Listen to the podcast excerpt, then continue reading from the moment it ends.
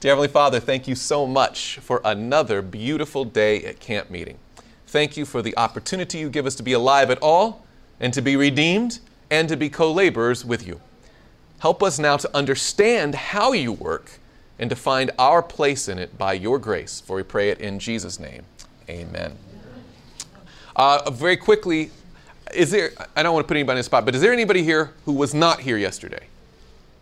Okay, there's a small handful. All right. Well, let me very quickly review because I only got through portion of the notes from yesterday and I wanted to kind of pick up on that as we begin today, okay? The idea that we're going for yesterday is very simply this that God has a way of working in his government, in his kingdom of heaven and on earth that is delegation. Now, primarily delegation, I should say. God does do some things himself directly creation, redemption, giving of the law of God on Mount Sinai. There's certain things that he doesn't delegate out for somebody else to do. But most of the time, in his work for his creatures, he uses other creatures, right? He has the ministration of angels. We looked at that in the courts of heaven. And then we looked at the Old Testament, what the Bible calls the church in the wilderness.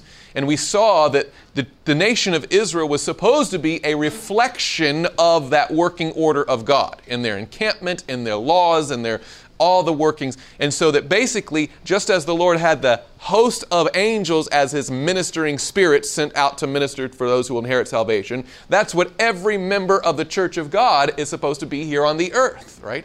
And so I want to establish that mentality as we go forward that personal ministry's work is not just a novel idea, it's just some Adventist invention or some traditional thing we just keep doing. That this is actually a mandate, a theological uh, a structure that God Himself has given us in His Word. So that when we do this work, we're actually following God's blueprint that He has given us, okay? Now, what I didn't share with you, um, just a couple of statements here. I'm going to give you Patriarchs and Prophets, page 376. And again, I'm going to uh, get away. We don't have, have, it quite yet, but I'm going to get some sort of like link or something I can give you that you can push that button and download all of these notes, you know, digitally. Want make sure you have access to that, okay? I just don't have a copy machine that I can make off all these reams of copies right now. But anyway, says this Patriarchs and Prophets, page 376. God is a God of order. Everything connected with heaven is in perfect order. Subjection and thorough discipline mark the movements of the angelic host. Success can only attend order and harmonious action. God requires order and system in His work now, no less than in the days of Israel. All who are working for Him are to labor intelligently, not in a careless, haphazard manner. So, let me be clear I'm fine with random acts of kindness. But we need something systematic if we're going to truly reflect the working order of heaven. Okay, we need a structure. He would have his work done with faith and exactness that he may place the seal of his approval upon it. Let me give you another one. Review and Herald, October 12, 1905. There was order in the church when Christ was upon the earth, and after his departure, order was strictly observed among his apostles. And now, in these last days, while God is bringing his children into the unity of the faith, there is more real need of order than ever before. For as the Lord unites his people, Satan and his evil angels are very busy to undo this unity and to destroy it. Have we seen any examples in recent Adventist history or current Adventist history where disunity is a threat to God's kingdom? Absolutely. Satan exalts, he wants to see us broken. It is Satan's studied effort. Have you ever thought about Satan studying something? He doesn't shoot from the hip either. He's a planner, he's an organizer. It is Satan's studied effort to lead professed Christians just as far from heaven's arrangement as he can. Therefore, he sometimes deceives even the professed people of God and makes them believe that order and discipline are enemies to spirituality. I'll give you an example of this in my own life. I like a sermonic calendar. I'm, I'm, I'm serious about this. I'll print off a thing, and I know if, if I do it well, about a year in advance when I'm going to be preaching. And in recent years, I've gotten so nerdy with it that uh, I'll know what the opening hymn's going to be. I know what the scripture reading for the day is going to be. I, I like the whole thing. And what that does for me as a pastor is it lets me breathe easy. It's like cooking all your meals in advance and just stick them in a freezer. That's a day I don't have to think about that. I've already got it covered, right? But then people have said to me, well, wait a minute, that's not spiritual. Because shouldn't you just kind of wait for the leading of the Holy Spirit to impress you in the moment? Because that's spiritual, right? In the thinking. But I have some retorts to that. Is not the same Holy Spirit there when I created that structure in the first place to make sure I'm not riding on a hobby horse and make sure that all the bases are covered and make sure that people. You know, couldn't He be there in the planning as well? Furthermore, if the Lord needs to override something, I give him every veto power, right? If he wants to change it on the spot, he's free to do that. Of course, I'm not limiting his power, but I want to cooperate with all of my ability with his working order so that a better work is accomplished, right? Anyway, Yes, ma'am. It's neat to, my husband does that too, and it's so neat to see how God works through that because yes. months after you've planned it and someone comes that needs exactly right, and you say like it's an evidence that God is leading when you see His, you know, his, his conclusions with this. How did He do that? It's amazing, yeah. So, again, uh, let's see. It is Satan's studied effort to lead professed Christians just as far from heaven's arrangement as he can. Therefore, he sometimes deceives even the professed people of God and makes them believe that order and discipline are enemies to spirituality, that the only safety for them is to let each pursue his own course. But if we see no necessity for harmonious action and are disorderly, undisciplined, and disorganized in our course of action, angels, who are thoroughly organized and move in perfect order, cannot work for us successfully they turn away in grief, for they are not authorized to bless confusion, distraction, and disorganization. Is it possible that there's more that the angels would like to do, but they don't have our cooperation and they are not authorized to sanction that mess? Mm. So I want to go to Matthew chapter 6. Your reference, please. Oh, I'm sorry, that was Review and Herald, October 12, 1905. Let's go to Math, uh, Matthew chapter 6. And this is going to be the conclusion of yesterday to segue us into our introduction to today. Matthew chapter 6. Jesus gives instruction on prayer. And uh, we, I would typically start with verse 5 and talk about the irony of um, all the ways that he says not to pray, or a lot of the ways that people say to pray today. Um, like verse 7, don't use vain repetitions. And then he gives the Lord's Prayer. And what do we do? We turn the Lord's Prayer into a vain repetition. So there's irony there that we already appreciate, but let's go right to the prayer itself. Verse 8.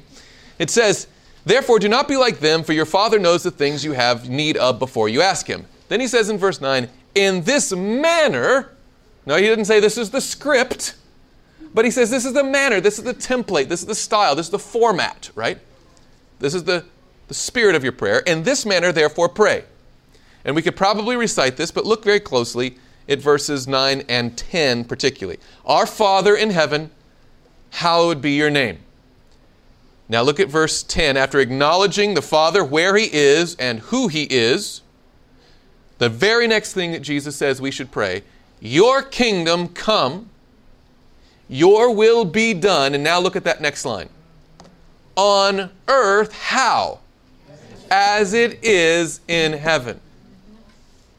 Now, you could read as it is to be like at the same time as it is in heaven, but I don't think that's what Jesus meant, at least primarily. I think he meant, Lord, we want your kingdom, the way your government runs up there, the way that your will is done in heaven, that that may be reflected here on earth. So it behooves us to understand how heaven operates if we're going to fulfill the Lord's Prayer that we have on earth that like it is in heaven. Sister White agrees with this.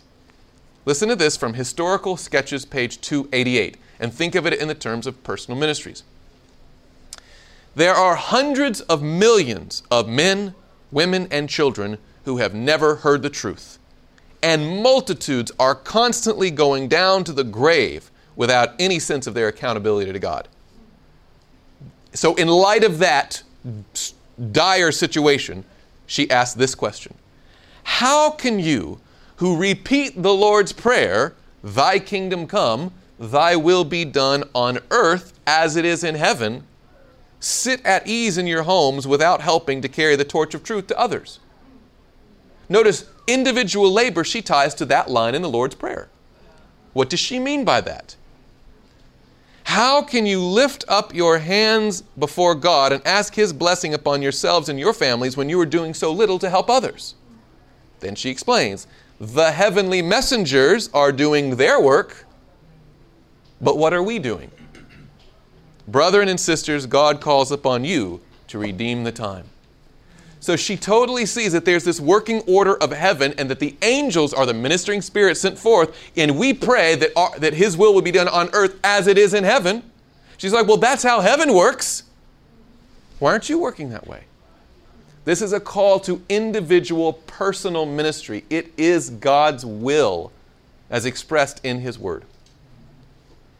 And at that point, yesterday, we would have bowed our heads for a word of prayer. but now we're just launching into a new day. So we're going to continue right on into our now second presentation. Yesterday's was entitled On Earth as It Is in Heaven. Today, we're going to do a message entitled Who Fed the 5,000? Now, some of you may have heard a presentation like this at some point before. You might have heard it from me. You're going to get seconds today. You're welcome. That's. Let's go to Matthew chapter 4. We're already in the book of Matthew. Just go back now to Matthew chapter 4. We might have a little time for question and answer at the end of this, but I'm not too sure. We'll see how the time goes. Matthew chapter 4. Jesus again is beginning his public ministry, and I, and I want you to keep in mind the chronology of what we're doing. Through this whole series, we started with Revelation 4 looking at heaven's order, right? We looked at the throne room of God and saw how the millions of angels and they're all ministering spirits. Then we went down to the earth to see that that working order was what God intended for His church to be modeled after, with the sanctuary and all the organization of Israel. And the, the church in the wilderness was simply to be a reflection of the church in heaven. Okay? So we went from heaven to the Old Testament now we're going to go to the ministry of Jesus. We're looking at this continuous thread of personal ministries. Okay? Matthew chapter 4, Jesus is collecting his first disciples. And it says here, let's go to verse 18. And Jesus, walking by the Sea of Galilee, saw two brothers, Simon called Peter, and Andrew his brother, casting a net into the sea, for they were fishermen. Then he said to them, Follow me and I will make you fishers of men. They immediately left their nets and followed him. Now, I asked a question yesterday that I don't know if any of you remember what the question was, and I asked you to marinate on it and think about it. And I don't know if anybody remembers the question, but let's start with a extra credit point. Can anybody remember what the question even was? Yes, thank you, brother. Why did Jesus have disciples? Jesus had a very specific task he had to accomplish, and he was a very busy man, and he only had three and a half years of public ministry to do it, right? And by the way, did Jesus understand his mission earlier than when his mission started? Yes. The earliest example of his understanding of his mission is at the age of 12, right? When he was in the temple and he sees the lamb. Spirit prophecy tells us that he put all the connections together, what he had been studying. He sees the culmination in himself, and he says, Aha, and he could say to his earthly parents, Do you not know I need to be about my father's business? He understood his father's business. At least the realization was impressing upon him. But he was 12 years old. But for the next, how long did he go back home? 18 years. 18 years. What was he doing? Preparing. If you remind me later in this seminar, I don't know if we'll get it today, because I don't know if I have the quote right off the top of my head. But there's a fascinating statement in the Desire of Ages about what Jesus was doing in those 18 years. And I'll give you a hint, and by hint, I mean I'll tell you the answer right now. he was doing personal ministries. He was not doing any acts of miraculous healing. But she makes the statement, and we'll look it up in Desire of Ages so you can get the reading right. But she talks about how he, how you know, goodness and graciousness came out of him. He was, he was a balm and he was helpful and all this kind of stuff. And then she says, and this is why later on people accepted his word because he had prepared the soil of the heart through personal ministry. And then he comes back around, and when he preaches that word, they're ready to hear from him. It's a pretty cool thing. anyway. But Jesus, of course, waited until he was 30. Why? Because he had a calendar in his mind, right? He operated on, on a calendar. He did. Because he read the Bible, he knew about the prophecies of Daniel, and so it wasn't until he was 30 years old that begins his ministry. And that gives him only a three and a half year window to finish up because in the middle of that seventh year, right, uh, uh, of the 70th week, right, he was being cut off. And so, I don't know if you've ever been busy before, but in the middle of your busyness, is it helpful to have a gaggle of people going along with you that you have to like tend to? Wouldn't it be easier just to do the thing yourself? I don't know if you've ever been a part of a group project or anything like that, but I'm not necessarily a fan of that. I'd rather, like, if I have to class, I'll just do it myself. I don't have time to try to teach somebody. I just got to get in there and do it. But Christ starts from day one bringing along disciples. He trains an army. Yeah. Why? And I do not believe it's because he just wanted witnesses to his work. Well, we'll see here. He was training. He was training them. He tells him, in fact, look at what he says in Matthew chapter 4, verse 19. I will make you fishers of men. When the disciples came along with Jesus, they weren't just following him around. When he said, follow me, that means imitate me, become like me, right? I'm going to make you, the book of Mark says, I'm going to make you become fishers of men. They were enlisting in a training course. They were not just eyewitnesses to what Jesus was doing, they were going to be workers themselves. Take a look at this in Luke, John chapter 3. Let's give an example of it.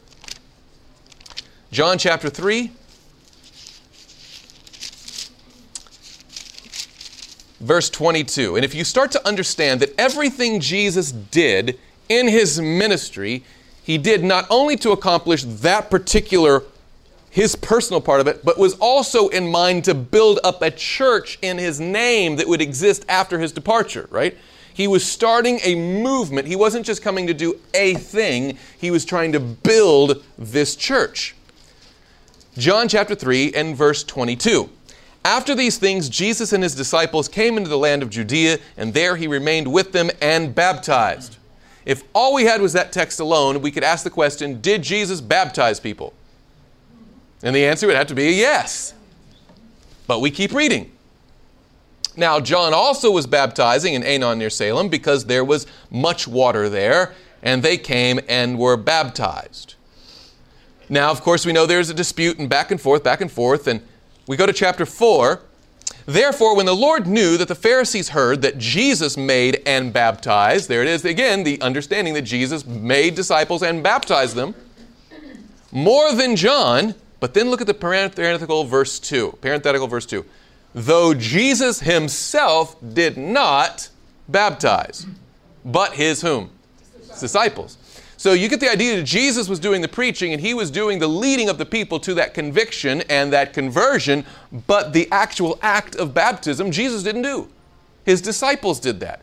He was training them and they were his apprentices in ministry.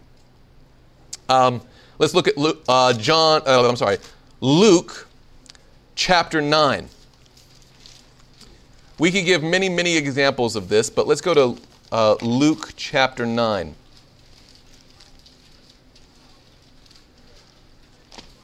Verse 1 says, Then he called his twelve disciples together and gave them power and authority over all demons and to cure diseases. He sent them to preach the kingdom of God and to heal the sick. And he said to them, Take nothing before the journey, neither staff, nor bag, nor bread, nor money, and do not have tunics, tunics apiece. Whatever house you enter, stay there, and from there depart. And whoever will not receive you when you go out of that city, shake off the very dust from your feet as a testimony against them. So they departed and went through the towns, preaching the gospel and healing everywhere. Now, up until that point, who had been preaching and healing? Jesus had. But at this point, he says, Now I'm going to give you the authority to, in my name, do what I've been doing preaching and healing. And notice he gives them very practical instruction. He said, Here, I want you to go two by two. I want you to go to these towns. And here's, when you go to town, here's what you do. And if they don't receive, he's training them. Now, again, let's think it through.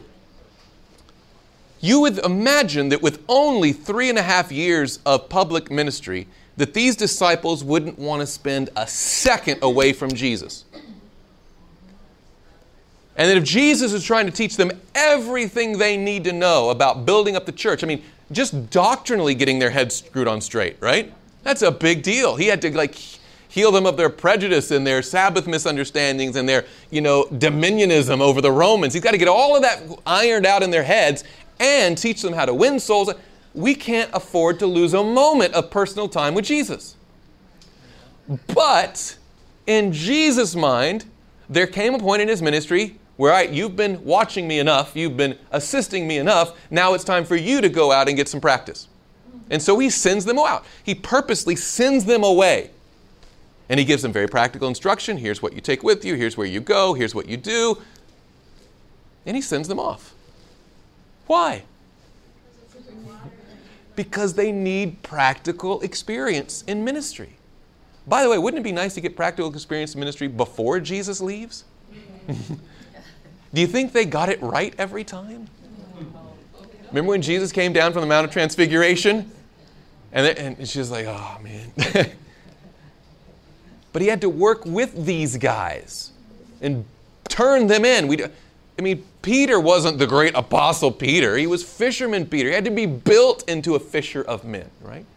And so Jesus patiently does this, and in his training method, he saw the advantage to giving them practical experience. Now go to chapter 10 of Luke, which is right next door, Luke chapter 10, verse 1.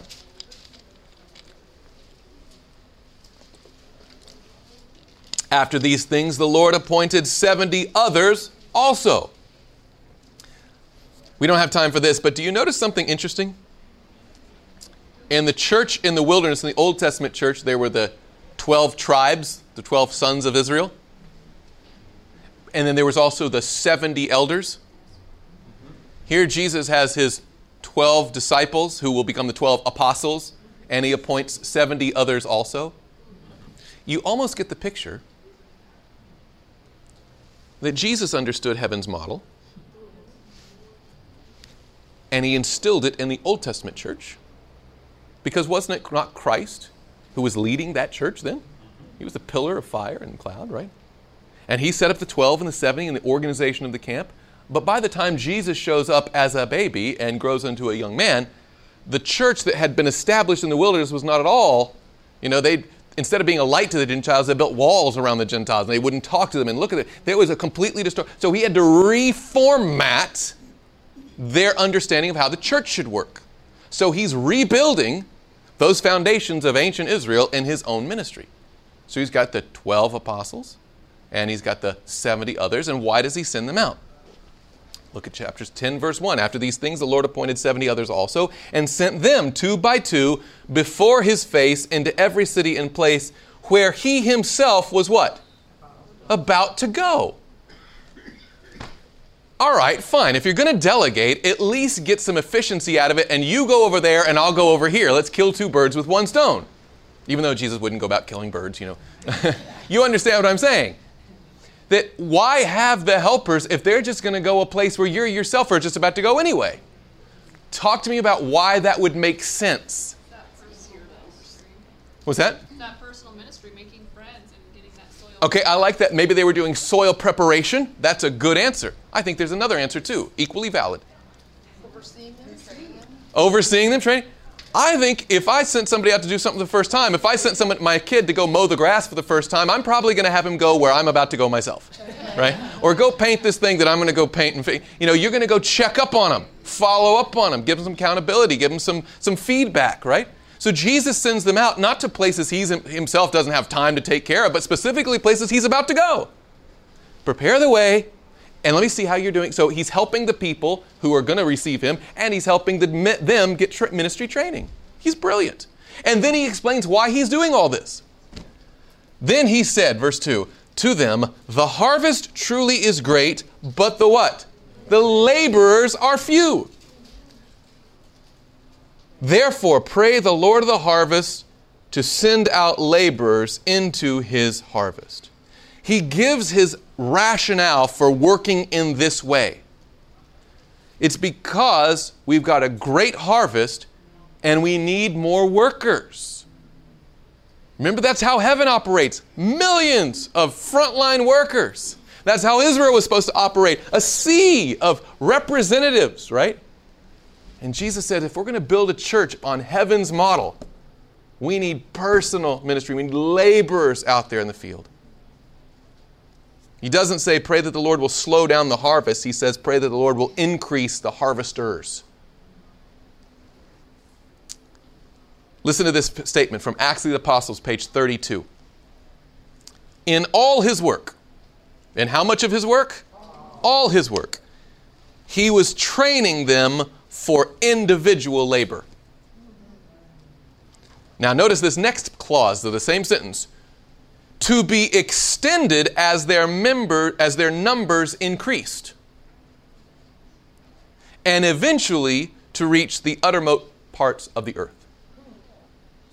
Notice that individual labor what we would call personal ministry was not supposed to be a stopgap measure until we can build a big church and an institution it is supposed to just only increase. For instance, if you have a church of 10 people, you need all 10 people working, right? If you have a church of 100 people, how many people should be working? 100. but what happens? When a church goes from 10 to 100, those same 10 are still working, you've got 90 watching. That's right. We get the 90 10 rule. I'm sorry? By God's grace, that's what we're talking about here, sister. But at least we can acknowledge the problem, right? When you're in a little church, you don't have the option of deferring to this committee or this council. You're it, right? But in a bigger church, you're like, oh, good, somebody. And then all of a sudden it goes from here I am, send me to here we are, send us, which really means here we are, nobody's going to do it. Right? And so you end up with this institutional glut. In fact, Mrs. White says this Ministry of Healing, page 147. Everywhere there is a tendency to substitute the work of organizations for individual effort. I mean, I see it right here in the Michigan Conference. I love these initiatives like Unlock Revelation, right? But it's easy to, when we, or BibleStudyOffer.com. Oh, we've gotten X many hundreds or thousands of Bible study interests. Good. That means I don't. We start to say, good, the numbers are big, so that means I can get on a little bit of a, I can relax a little bit. We all have that tendency. So I'm not throwing anybody to the bus. She said, everywhere there is this tendency to substitute. What does she say here? Everywhere there's a tendency to substitute the work of organizations for individual effort. Now, that's not to say we shouldn't have the organizations. I just did a whole soliloquy on how great organization is. But organization is only as good as each part of it, right? Everywhere there's a tendency to substitute the work of organizations for individual effort, human wisdom tends to consolidation, to centralization, to the building up of great churches and institutions. Multitudes leave to institutions and organizations the work of benevolence. Somebody got a, a, synonym for benevolence. It's not really a word that we use in everyday parlance. What's a, uh, what does it mean? What does benevolence mean? Yeah. Disinterested benevolence is even a bigger phrase, but I appreciate you taking it up a notch. That's nice, yeah.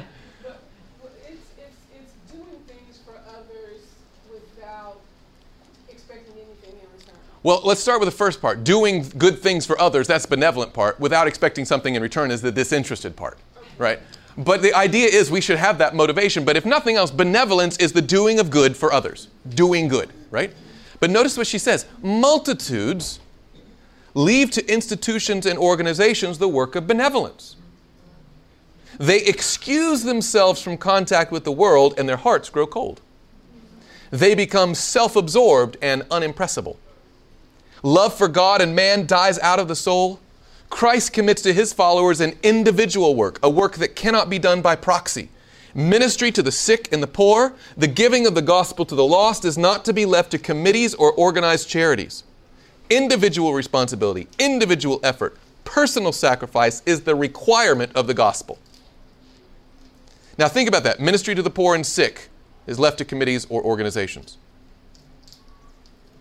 Praise the Lord for ADRA. But that doesn't excuse you from helping your neighbor. See what I'm saying? I love that Loma Linda is doing cutting edge medical research, but I should still bake bread for people, right? See what I'm saying? That we just because we have this big thing, praise the Lord for Mark Finley, right? But we should still be evangelists. That's praise the Lord for all that, but that still is just a model of what we should individually be doing. Mm. Let's get back to the Bible. John chapter 11. Let me give you an example of this in the ministry of Jesus, because again, this, this message, we're just looking at how Jesus came to teach this personal ministry approach to the work. John chapter 11, we have the story of Lazarus. Again, you're very familiar with this story, but let's look at it through the lens of personal ministry. Sounds a little bit weird, but let's take a look. Start with verse 1. Now a certain man was sick, Lazarus of Bethany, the town of Mary and his sister Martha. It was that Mary who anointed the Lord with fragrant oil and wiped his feet with her hair, whose brother Lazarus was sick. Therefore the sister sent to him, saying, Lord, behold, he whom you love is sick. Now I think that there is more. I love the way that John words this story. Watch carefully. He does some almost, I don't want to say funny, but he certainly does some intriguing word play here. Okay, now watch this.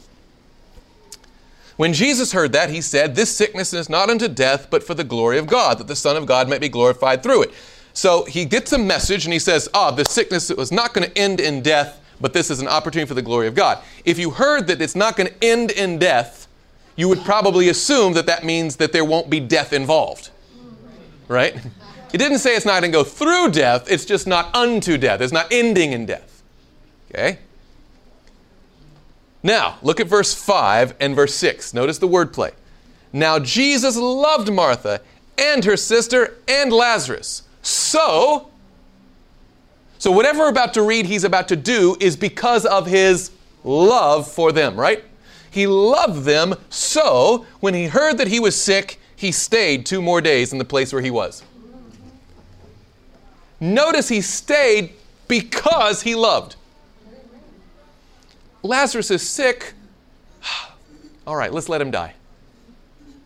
Because I love him. That's weird. It's weird. But it's cool. Let's keep going. Then, verse 7, after this, he said to the disciples, Let us go to Judea again. And of course, they argue about how dangerous that is, and we don't need to get into that exactly, but um, let's go down to verse 12. Uh, I'm sorry, verse 11. These things he said, and after that he said to them, Our friend Lazarus sleeps, but I go that I may wake him up. I, I want you to notice this, and it's just dawning me now. He doesn't say, I go that he may wake up. He says it more specifically, I go that what? I may wake him up. That's an important nuance that I just caught. We're going to build on this in a second. Okay, verse 12. Then the disciple said, Lord, if he sleeps, he will get well. Isn't that what we want? However, Jesus spoke of his death, but they thought he was speaking about taking rest and sleep. Then Jesus said to them plainly, Lazarus is dead. Now watch the wordplay. Lazarus is dead, and I am glad. He's dead, and I'm happy. that is messed up. He loved him so much, he didn't come visit or heal him. And then when he died, he's like, good. It's right there. Because he knew what was going to happen. Well, let's, let's let him explain. All right, all right. And I am glad, but notice why he's glad. I am glad for whom? For your sake. He didn't say, good for Lazarus. Good riddance. No, no, no, no. I'm glad for your sakes. So Jesus was looking at this resurrection of Lazarus, he knows is about to come, as a benefit, not just for Lazarus, of course, but who? For the disciples. That you may what? Believe. That means that there's something that they do not yet believe. There's something they don't grasp by faith, they don't appreciate about Jesus yet. And of course, the ever present ray of sunshine that is Thomas then Thomas, who is called the twin, said to his fellow disciples, Let us also go, that we may die with him.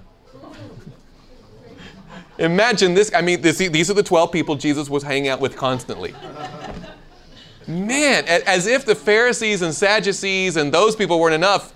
I- mean, if, the, if these are your friends who needs enemies, this kind of thing. Verse 17. So when they came, when Jesus came, he found that he had already been in the tomb four days.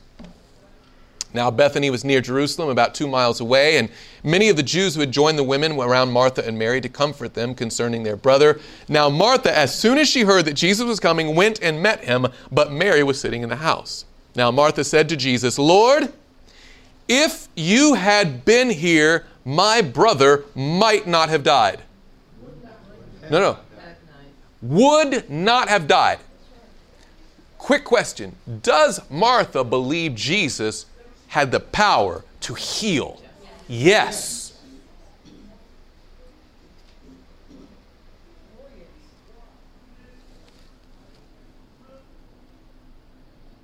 But the implication of the statement is, but now it's too late. But then she, she hedges her bet a little bit in verse 22. But even now I know that whatever you ask of God, God will give you. Does she have faith that God can raise the dead? Yes. She has the faith that Jesus can heal the sick, and she has faith that God can raise the dead. She's not. She's not. But what's the piece that she's missing? Yeah. Yeah. You'll notice in this story that everyone, and I mean everyone mentioned in the story, believes that Jesus can heal the sick. But no one, and I mean no one in the story, believes that he can raise the dead. So Jesus looks at this as an opportunity for them to learn something they need to know about him. Okay? Jesus said to her, Your brother will rise again. Martha said to him, I know that he will rise again in the resurrection at the last day. Does she believe in the resurrection of the dead? Yes. Does she believe in the power of God? Yes. She just believes it's only him then instead of Jesus now. This is where I, I think that Jesus actually speaks from genuine frustration. I, I know that all the Jesus movies kind of make him almost like distant and aloof, like, oh, but Jesus tries to speak in as plain of language as possible. He looks at said, Jesus said, I am the resurrection and the life. Who do you think it is that's coming at the last day? That's me too, right? I am the resurrection and the life. He who believes in me, though he may die, he shall live. And whoever lives and believes in me shall never die. Do you believe this? Do you believe that I'm the resurrection and the life? She said to him, Yes, Lord, I believe that you are the Christ, the Son of God, who has come into the world.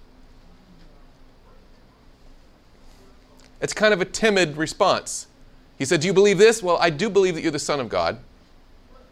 But I ask you, do you believe that I'm the resurrection of life? Uh, anyway, Martha comes.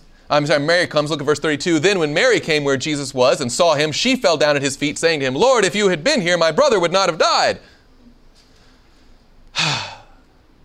Therefore, when Jesus saw her weeping and the Jews who came with her weeping, he groaned in the spirit and was troubled. What was troubling Jesus? These people still don't get it. I'm on a countdown clock and, I got, and they don't know who I am yet. And he said, Where have you laid him? They said to him, Lord, come and see. And Jesus wept. And they said, Look how much he loved him. Sister White tells us why he was weeping. It was for them they didn't understand. They were so far from where they could be. And look at verse 37. And some of them said, Could not this man who opened the eyes of the blind also have what? Kept this man from dying.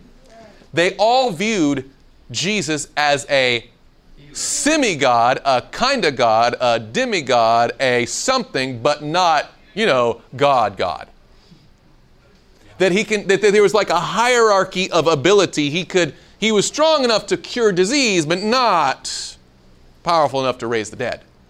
That they viewed death as stronger than jesus.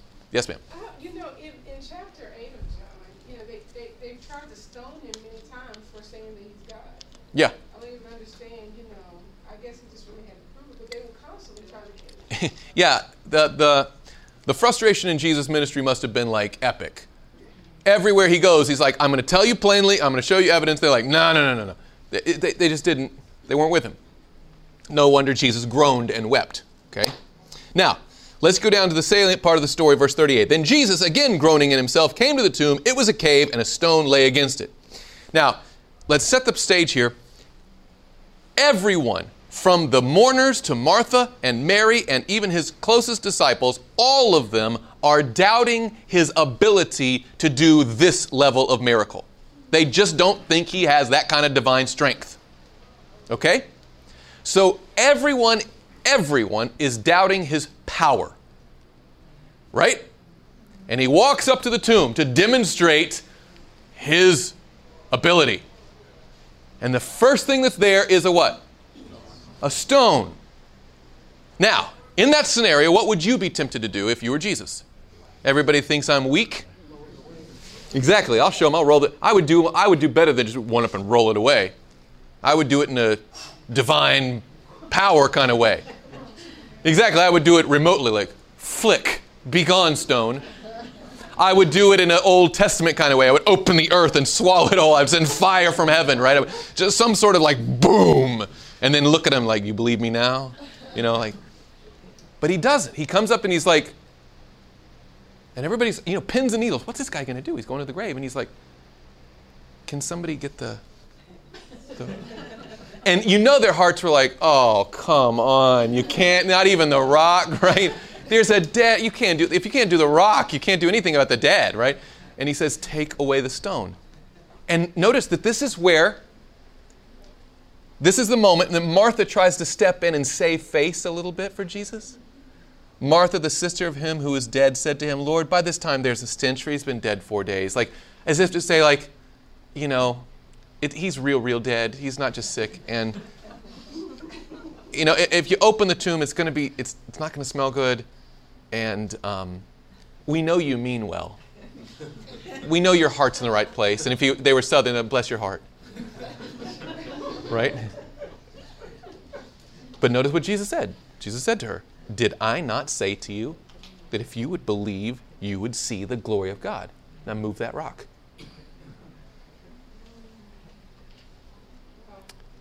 Then they took away the stone from the place where the dead man was lying, and Jesus lifted up his eyes and said, Father, I thank you that you have heard me, and I know that you always hear me.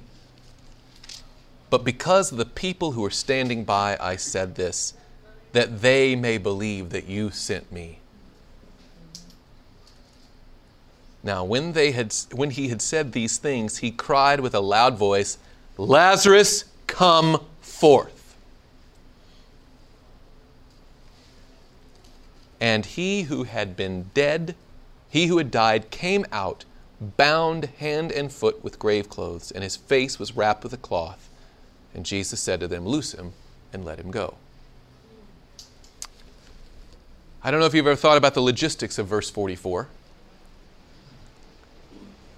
But Lazarus is dead in that tomb, all wrapped up, prepared for burial, right? He's already, they've already had the funeral. I mean, he's in the, in the, in the grave. And Jesus calls him forth. And the Bible is very specific about his, his circumstances at the time of his you know, regeneration. The Bible lists off, it doesn't just say he's bound, but what is it? it lists off specific parts of his body. What were they again? Hands, and his feet, and his face, right? So if someone had wrapped you up with gauze from your head to toe, whatever, and bound your feet together, bound your arms to your side, and wrapped your face up. And then someone says, Hey, come here. what are your options for mobility here? What could you possibly do? I like that one. You know, I mean, you think my first thought is maybe some sort of little shuffle, a little, you know, shimmy. Or I like yours, the hop. You know, wouldn't it be great, by the way? And he who had died hopped forth from the grave. yeah, if it's all tied up, you might even have the bending in the knees, you know, so there might only be the one remaining most. It'd be great if you just hear the thud. And like, what? And then he rolls out of the tomb. But Jesus looks, however he came out, it was noticeable, right? And, and Jesus says, Guys, come on, loose him, let him go. What a weird story. He is sick, so I stayed away. He has died, and I am glad. It's so interestingly written. But particularly the miraculous part. Jesus didn't move the stone, and he didn't unwrap the body. Why? We have, because we have to remove the stones in our hearts. in order for Okay. Jesus to remove That sounds good. I'm not against it, but let's get uh, spirit of prophecy on it. Listen to this from the Desire of Ages, commenting on that phrase, take ye away the stone. Christ could have commanded the stone to remove, and it would have obeyed his voice. Just like yesterday we talked about, he could have commanded the disease to impart, and if it would have obeyed, Christ could have just said there, move, stone, and it would have just gone. He could have bidden the angels, by the way, who were close by his side to do this. That'd have been a trick, just to see the stone float in angel hands and, you know.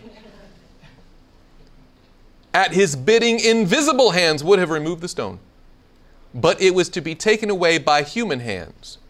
Thus, Christ would show that humanity is to cooperate with divinity. Now, listen to this. What human power can do, divine power is not summoned to do. Why didn't Jesus move the stone? Because that's a thing people can do. You don't need a miracle from on high to move the rock. Just go do it. Why didn't Jesus unloose those grave clothes? Because that's a thing people can do. What human power can do, divine power, is not summoned.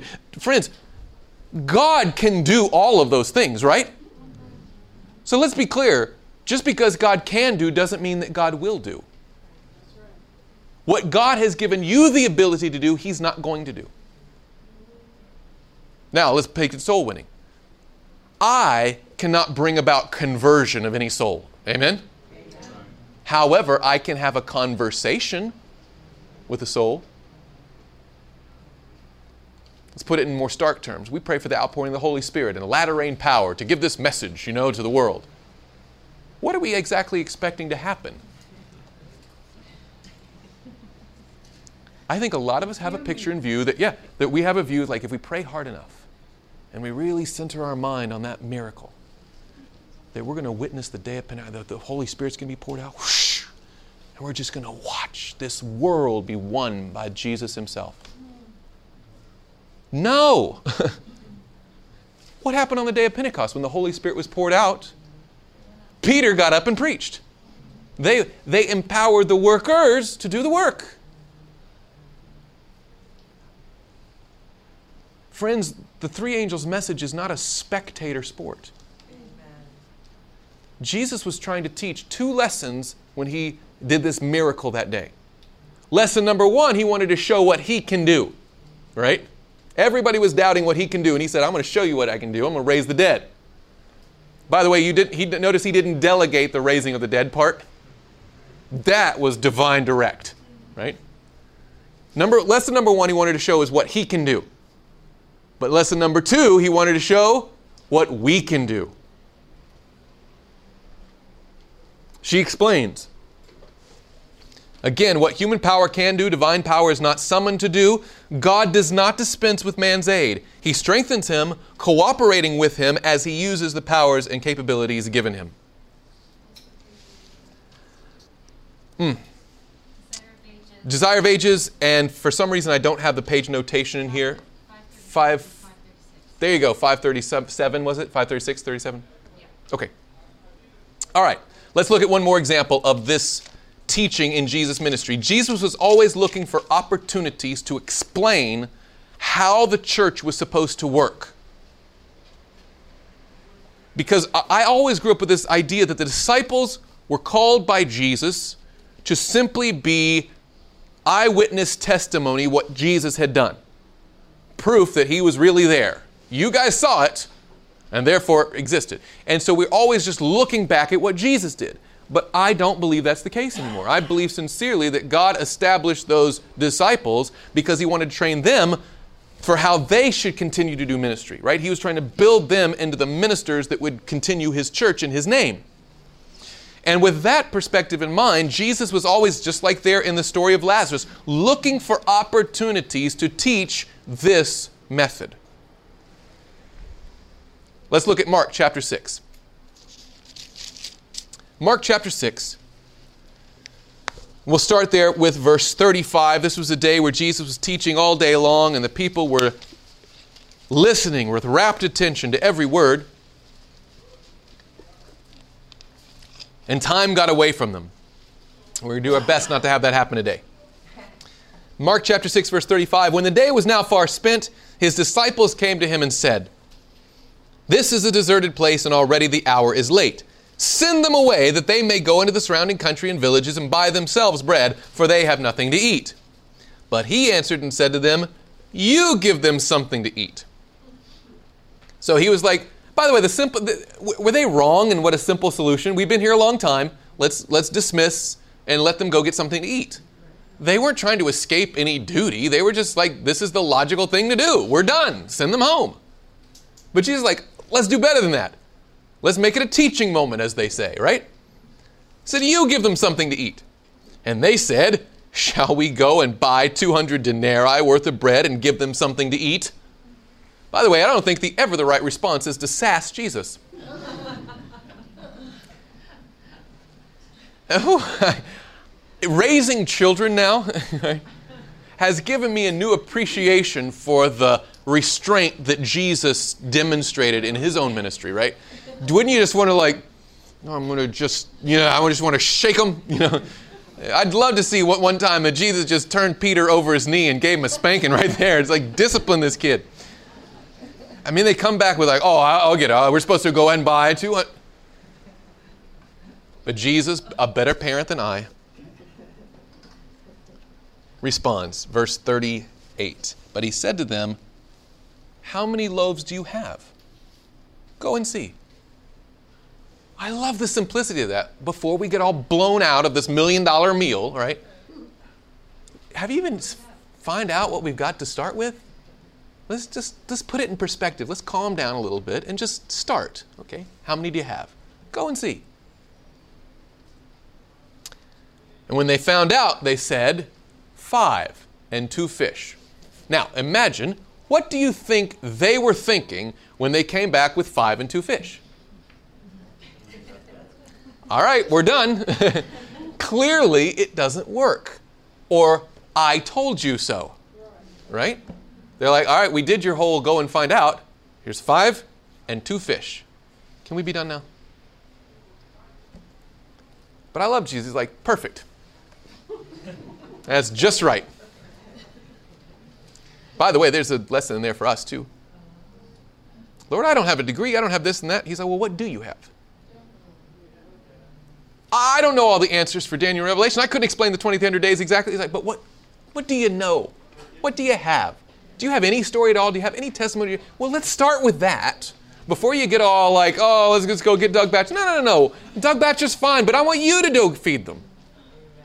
What do you have to start with? Just start there. So practical. Verse 39. Then he commanded them to make them all sit down in groups on the green grass. Now, if you go to Google Images and try to find a picture of this story, it kind of confirms what I had always had growing up that the feeding of the 5,000 was just kind of a, there was a big group, and of course, there's besides women and children, so it's a multitude of people, right? And they were just kind of standing up, scattered, milling about, and then Jesus was up there with his disciples, and the, the miracle happens, and then they just kind of dole, uh, randomly doling out bread in baskets and whatever to the people. But look very closely, that's not at all what happened. Now, let's think about the logistics of the miracle. We know the end of the story. We know how the bread is going to be provided. It's a miracle from God, right? So, what would be the easiest, most efficient, straightforward way to feed those 5,000? Recently, I've thought of an even more efficient way than I had originally thought of, but let's hear some of your suggestions. Okay, he could directly just rain it down from heaven. Okay, I mean, it's not like he hadn't done that before. Line them all up. Line them up. That's a good one. Get a total of who's there and have enough food to distribute to all. Okay, total it up. I like the. You must be an accountant. The statistical analysis. All right, how many do we have? Let's make a chart. You know. Um, okay, that's a thought. My thought was. Oh, go ahead. Just make everyone have bread in their hands. Yeah, that was my first thought, and then I had a better thought. Why stop at their hands? Just put it right in the stomach, right? And be like, and people like, and if he's a really kind God, give him a taste to go in their mouth. Like, all right, it tastes like bread, it feels like bread. this is the most efficient meal I've ever had, you know? But you're right, he could have just said, all right, hands out, everyone, let's pray, right? And then on bing, in their hand would have been. But he doesn't do that. He goes through this whole organization thing first. Look again at Mark chapter 6. We're in verse, what, 39 there? Then he commanded them. Now, who's the them? The disciples. How do we know that? Because he commanded them to make them. There's that other them that's the crowd, right? So he commands them, the disciples, to make them, the crowd, sit down. Now, if Jesus wanted everyone to sit, could he have done that more efficiently? Yes. He could have done something very clever, like say, Everyone sit. Would they have obeyed? Yes. Were they listening to that one voice all day? Yes. But he doesn't. He says, You make them sit down. So I'm guessing Peter at this point would have stepped forward and said, I got this one. Everybody sit. She's like, slow down. Sitting would have taken maybe 10, 15 seconds. Everybody sit. Oh, yeah, sit. And they're down. But he didn't just say sit down. Look again. Sit down how? In groups. Now, it gives us even more detail. You're skipping ahead. But let's go to it. Verse 40. So they sat down in ranks. Notice that they're not just sitting, they're sitting down in groups, and those groups are in order. They're ranked. And the groups have specific sizes in hundreds and in fifties. By the way, roughly estimates about the average size of the Seventh day Adventist church. Every local Seventh day Adventist church is about 50 to 100 people. And they're in ranks, in little groups, organized by the disciples. What, pray tell, is Jesus up to?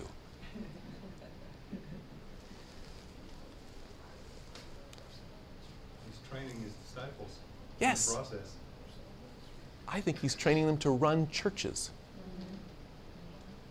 By the way, we're going to see that tomorrow. But let's finish this story today. All right, I'm not going to leave you cliffhanger here, but but it, it, we have clearly established this is perhaps the single least efficient way of getting this job done. Right?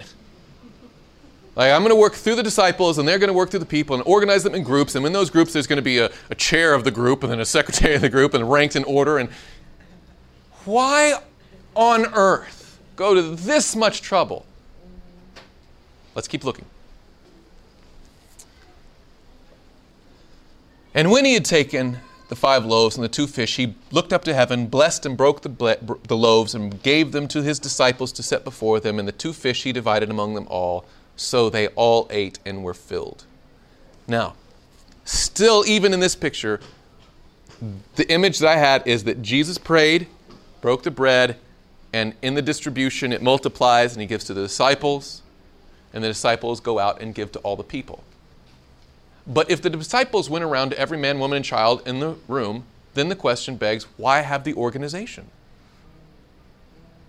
What was the purpose of the organization in the preceding two verses? Yes. And why the ranks? Did he give the disciples baskets and they took them to each group and then what would the group do? So the disciples just didn't go to every person, they just went to each group and handed them their stuff. And then what would the group do? Take a wild guess. You'd have a natural leader. You'd have a leader who would delegate to this one, to this one, to this one. By the way, again, Sister White, not a theologian, but a prophet. Listen to this Desire of Ages, page 369. In this parable, this story of the feeding of the 5,000 is wrapped up a deep spiritual lesson for God's workers. Here it is Christ received from the Father, He imparted to the disciples, they imparted to the multitude, and we would all probably naturally stop there, but she goes one step farther. And the people to one another.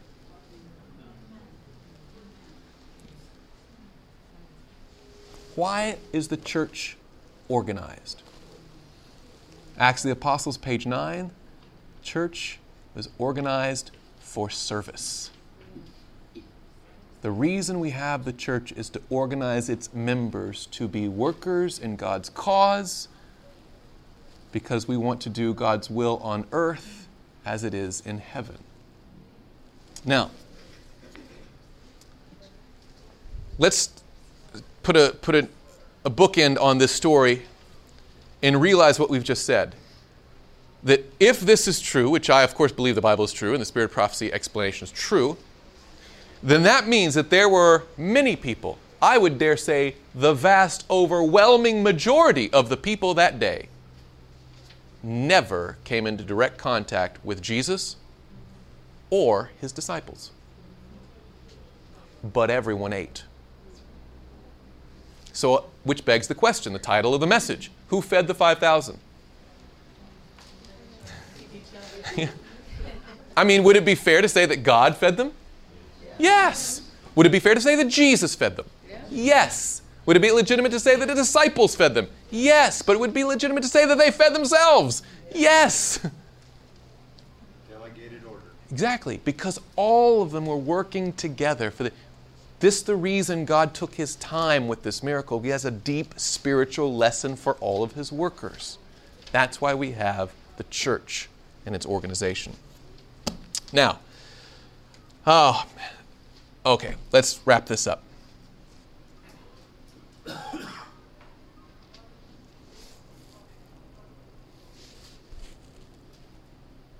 Let's wrap it up this way. Revelation chapter 22. Talking about individual labor, right? It's the whole point.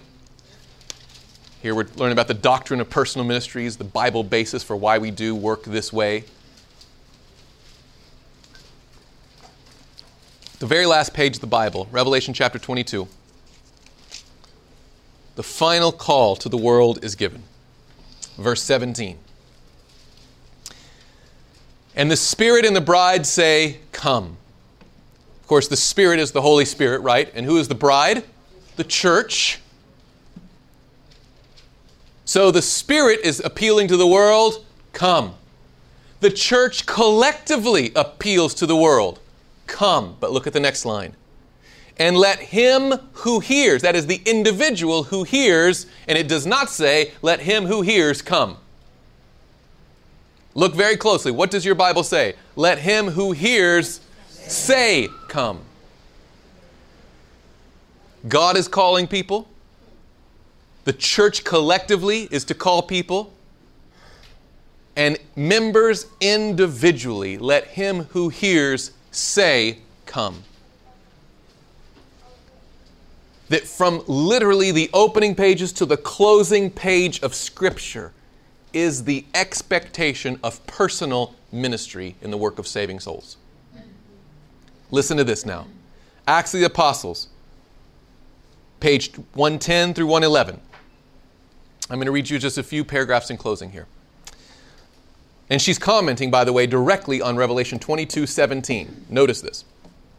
Not upon the ordained minister only rests the responsibility of going forth to fulfill this commission Everyone who has received Christ is called to work for the salvation of his fellow man. And she quotes, The Spirit and the bride say, Come, and let him that heareth say, Come.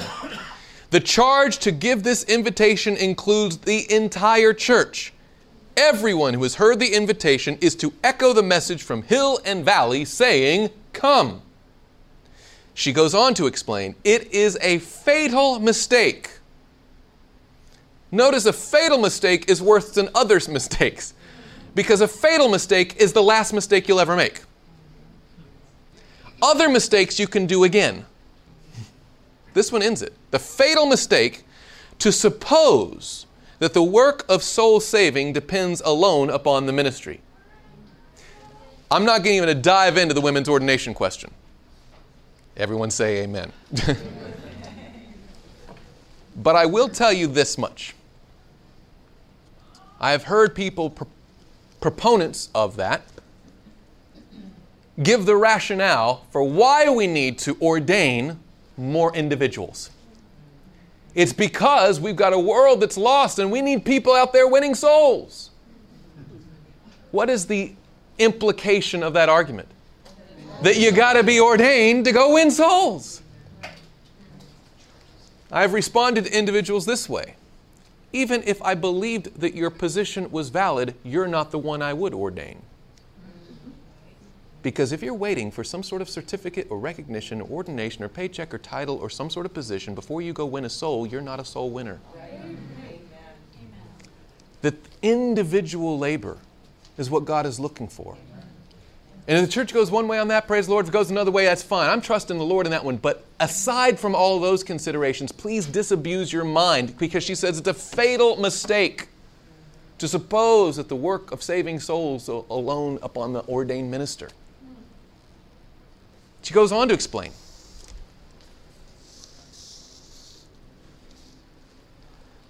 The humble, consecrated believer upon whom the master of the vineyard places a burden for souls is to be given encouragement by the men upon whom the Lord has laid larger responsibilities. Those who stand as leaders in the church of God are to realize that the Savior's commission is given to all who believe in his name. God will send forth into his vineyard many who have not been dedicated to the ministry by the laying on of hands. Mm. She goes on. Hundreds, yea, thousands who have heard the message of salvation are still idlers in the marketplace when they might be engaged in some line of active service. To these, Christ is saying, Why stand ye here all the day idle? And he adds, Go ye also into the vineyard. Why is it that so why is it that many more do not respond to the call? It is because they think themselves excused in that they do not stand in the pulpit. How many of us, when we have someone who we see as a potential Bible study interest, say, Oh, I can't wait for you to meet my pastor? Well, I hope your pastor is a very pleasant individual, and I hope they get along when they meet. But they haven't met their pastor, your pastor. They've met you. So you're there. Go. Why stand you here all day idle? Again, why is it that many more do not respond to the call? Is because they think themselves excused and that, that they do not stand in the pulpit. Let them understand that there is a large work to be done outside the pulpit by thousands of consecrated lay members. Long, she says, has God waited for the spirit of service to take possession of the whole church, so that everyone shall be working for him according to his ability. When the members of the church of God do their appointed work in the needy fields at home and abroad, in fulfillment of the gospel commission, the whole world will soon be warned, and the Lord Jesus will return to this earth with power and great glory. The gospel, this gospel of the kingdom shall be preached in all the world for a witness unto all nations, and then the end shall come. She quotes that passage not for public evangelism alone, but specifically in the context of personal soul winning. This is Acts of the Apostles, page 110 and 111. And we have just a couple of minutes for questions. Yes, ma'am. Um, I just had a real quick comment. Sure. It's interesting because we work overseas, and the practical aspect of things is so important. My husband teach, teaches mechanics, and he Okay. takes his mechanic students into the communities, and they have mechanic fairs instead of health fairs. They have mechanic Awesome. fairs, and these people bring their junk, and it reaches a completely different Amen. people. And it's Amen. the same thing. Like we got to use what we have Yes. whatever that is. And because of this, this last class that we just finished in May, they fixed just stand closer so people can hear you more. 100 over a hundred pieces of junk. And they got a bunch of different Bible study interests because of working fixing people's The junk. ministry of fixing junk. Junk. I love it. I love. Now, I seriously, especially you go into smaller churches and stuff, and they're like, "Well, we would do a health fair and everything, but we don't have a lot of medical professionals, so I guess we can't." Do something else. do the thing that you do, whatever that is. If you fix junk, make it a ministry. Right? Exactly. But you look at this, and we'll get into Christ's method alone, right? To mingle with them and meet their needs and all that. They're not all. By the way, we have far too limited a view of what medical missionary work is. It's not necessarily just doing blood pressures and all those kind of things, which praise the Lord, that's very important, physical health. But I mean, there's broader avenues of mental health and practical duty that would be a balm to them, right? She talks about, in the context of medical missionary work, she literally talks about taking bread to your neighbor and helping pick up sticks in the yard, that kind of thing. That's a help too, right? Whatever you, if you've got your little five loaves and two fish, go use that. But everybody's got to have a part in this work, okay? Thank you for that comment. Yes, ma'am. When we started the Spanish church in Kalamazoo, Yes, ma'am. two Bible workers came and they went out into the um, laundromats, Mm. grocery stores, and got acquainted with some people. And then they went into the homes of the people that they made friends with, and they helped them clean the house, Mm-hmm. um, build the room, Very practical ministry thing. Yes. But that's what very watch the kids, Yeah. whatever, whatever Yeah. was needed. And then when the minister came to have the family seminar, hmm we had a nice group. To start Beautiful. Beautiful. you know, that's That's how you get the start. That's how Jesus began his work. He just starts with those practical things. And we're as we go through, we're going to be looking at this cycle of evangelism. What we're talking about, everything we just talked about was right here in preparing the soil of the heart. Right? Meeting the people where their needs are, helping them, that kind of stuff. But of course, you anyone who tills the soil, why are you tilling the soil? Because you're going to plant seed, right? And the seed is the Word of God, right?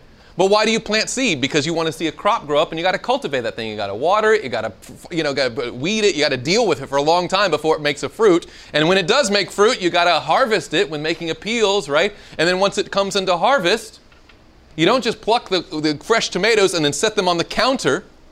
You got to preserve them, right? Or they're just going to rot there. So you got to, and then they become food for the next generation of workers, and it goes on through, right? This is the cycle of evangelism, and so we need every phase of this. And I, oh, we have one minute. But you'll see that churches sometimes have, they'll say, this is preparing the soil is the most important work. And then they'll say, this is our evangelism. And I'd say, no, no, no, no, no. This is a part of evangelism, right? And then other churches, oh, we, we, we do literature distribution. We, we GLOW tract. We do glowathons. We media. Di- Great. But that's only one phase. Or we're always holding public campaigns. Well, fantastic. But, you know, it's what we need is everyone doing every part of the work. And that's what Christ modeled in his ministry. And that's why we looked at who fed the 5,000. Our time has come to a close, so let's bow our heads for a word of prayer. Dear Heavenly Father, again we thank you so much for, in your infinite wisdom, entrusting to us labor for you. Help us to understand what that looks like from your word, from your example, and help us to be faithful faithful laborers because we know that the harvest truly is great but the laborers are few. Lord, help us even now to begin redeeming the time and working for you. For we pray it in Jesus' name. Amen. This media was brought to you by Audioverse, a website dedicated to spreading God's Word through free sermon audio and much more. If you would like to know more about Audioverse, or if you would like to listen to more sermons, please visit www.audioverse.org.